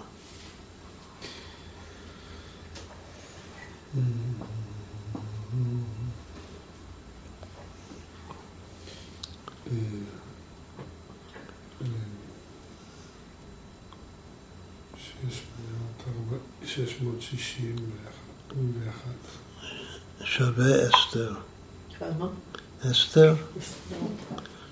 את וחמור זה אסתר, וקני את וחמור זה אחשוורוש. אז לא יכול להיות משהו יותר פורים. עכשיו למה את וחמור זה אסתר? בגלל שכתוב שהיא שלחה את השידה שלה לאחשוורוש. את החמור שלה. מי קונה את זה? כן, שזה, מה? מי קונה את ה... לא. מה זה שלוש הדעות? שלוש הדעות זה ספר התניא, על טהרתו. שחצי חצי זה הבינוני, זה חצי נפש האלוקית, חצי את וחצי חמור. החמור באמת לא קונה בגלל שאין לו קניין, אבל האדם הוא חצי. האדם קונה חצי, החמור לא קונה כלום, אבל האדם קונה חצי. והרב אמנונה, שאין פה כלום, הכוונה שהאדם הוא בעצם טפל לחמור. אז זה הרשע של התניא.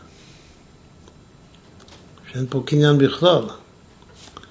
ואילו רב ששת, שרב ששת אומר ש, שהאדם קונה את הכל, אז זה נקרא שהחמור טפל לאדם, אז זה, זה הצדיק של התניא. עכשיו ששת זה לשון שש, שזה הספירה שזה היסוד, זה הצדיק יסוד עולם. עכשיו רב נחמן, נחמן שווה נצח. לפי זה רב נחמן, זה, ככה כתוב במחלוקת, קודם כתוב רב נחמן, אחר כך רב אמנונה ואחר כך רב ששת. שזה נצח הוד יסוד, לפי הסדר. מה שנצח זה, זה כאן הבינוני, והוד זה הרשע, היסוד זה הצדיק, הצדיק יסוד עולם. אז זה כבר יסוד של דרוש אה, שלם של פורים. בכל אופן, מה זה נוגע כאן? הוא אומר שכאן, במקרה שלנו, אנחנו נוטים, הדעה הזאת שהשולם הישיב זה כמו רב ששת. שמה אומר רב ששת? שהחמור נקנה ביחד עם, ה... עם האדם. שהאדם מקבל את הכל. אז הוא אומר, הוא כותב שזה על דרך זה שמיגו זה, זה מה שיש כרגע משתעבד, אז מיגו זה גם מה שאין כרגע גם משתעבד. כלומר שהלא מציאות הריקנות, התוהו, נכלל בתוך התיקון. הלא מציאות נכלל בתוך המציאות. נראה איך שהוא כותב את זה כאן. כמו שאמר רב שפשט זאל בקמ"ג בבבא של קודם, שהוא אומר לאחר, הוא אומר למישהו קניעת וחמור, קנה את הכל, אבל רב שפשט אומר שהוא קנה את הכל. וכך הדין גם מקנה לאחר מעות ומטלטלין בחליפין. שמעות אי אפשר להקנות בחליפין, אבל אם הוא מקנה מעות ומטלטלין ביחד, אף שמעות אינם נקנים בחליפין, כיוון שהקנה יחד עם זה מטלטלים, אז קנה גם את המעות. כאן מעות זה החמור, המטלטלין זה האדם. ואף שאין אנו פוסקים כרב ששת, אנחנו פוסקים כמו רב נחמן, שזה חצי. אז הוא כאן כותב שהגם שלא פוסקים כמו רב ששת, אלא, אלא סוברים שלא קנה את הכל, ככה אנחנו סוברים רק חצי. מכל מקום כאן, שמשתעבד קצת, היות שיש לו שיעבוד על הקיים, על המציאות, אומרים מיגו שישתעבד גם מה שלא בא לעולם, על הלא מציאות עדיין.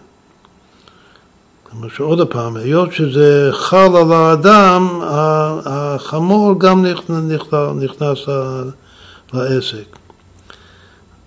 אז לפי זה, מה שלא בא לו, יש, מה, מה יש אדם עט וחמור? עכשיו כל זה שוב, זה, זה הוד, בגלל שהוד זה הלא מציאות. הוד זה הענף של, ה, של הבינה, של הדבר, אמרנו שבבינה זה המציאות. ובהוד זה שהלא מציאות גם נכלל בתוך המציאות. עוד פעם, זה וורט יפהפה בפני עצמו, שבינה עד הוד התפשטת. אמרנו שהפירוש הראשון של הרשב"ם שמה שבמציאות, הגם שזה לא ברשותי עדיין, אבל היות שזה במציאות, אני יכול לשעבד את זה. זה, זה בבינה. ובהוד כאן אני אומר שמיגו, מה שיש במציאות, נכלל גם מה שאין במציאות.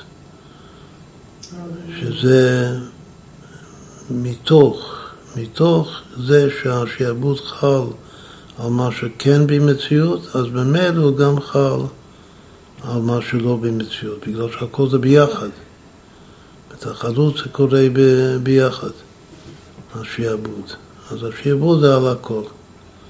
כמו, כמו דת רב ששת, שזקני עד וחמור, זה האדם קנה את הכל. אז כאן, אפילו שאמרנו שרב שש זה יסוד, אבל כאן זה, כאן כל השלוש תיות זה, ב, זה בהוד. לגבי דבר שעדיין לא, ב, לא במציאות, שזה... עכשיו, את בחמור, שאמרנו שזה כמו לב שאלוקים זה שבא מידי חוד אפשר לומר את וחמור. חמור זה חומר, כתוב. ולפי זה את זה צריך להיות צורה. שעת וחמור זה צורה וחומר, כמו את השמיים ואת הארץ. כתוב שרב ששת שווה בראשית ברא אלוקים. ומה השם ברא? הוא ברא צורה וחומר, שמיים וארץ. אז השאלה שוב, האם הצורה נכללת בחומר, או שהחומר נכלל בצורה, או שהם נפרדים, שכל אחד זה חצי. אבל זה ברור שאין צורה בלי חומר ואין חומר בלי צורה, כמו שרם כותב. אז הצדיק באמת הוא הופך את החומר שלו לצורה, והרשע הוא הופך את הצורה שלו לחומר. והבינוני זה חצי חצי. וכאן השואל המשיב, הסברה הזאת לגבי שיעבוד זה סברה של, לפי מה שאמרנו עכשיו, של הששת של צדיקים. שהחומר, כאילו, דווקא מה שעתיד להיות זה חומר. הייתי חושב הפוך, שמה שקיים עכשיו זה חומר. מה שעתיד להיות עדיין צורה, אבל יוצא הפוך. שמה שעכשיו זה הצורה של השיעבוד. והחומר זה כמו קו החומר, החומרה של השיעבוד, שהשיעבוד כולל גם את העתיד להיות. עכשיו, העתיד להיות זה גם בינה שעד הוד התפשטת. בכל אופן, כאן ראינו דוגמה של שמונה דברים שאפשר פחות או יותר ב... תיאל מציע, כותב פה שאפשר לחלק בין, ה... בין התוספות לבין היד רמה, שזה שהתוספות מדברים יותר מצד הגברא. יד רמה מדבר יותר מצד החפצה. החפצה עצמה, מצד החפצה, אז הנכסים הם אה, משועבדים. טוב, הם לא, לא זה ולא זה השתמשו בלשונות האלה. כן, לא, לא, זה לא שימוש בלשון, אפשר, הטסס יותר אומרים שזה, שזה אלים, יש, פה שיעבוד, על מי השיעבוד הזה? שיעבוד על הגב. הוא אומר שאולי אפשר לחלק, אני... בסדר, שוב, כמו שאמרתי, צריך לקרוא את ההערות כאן למטה.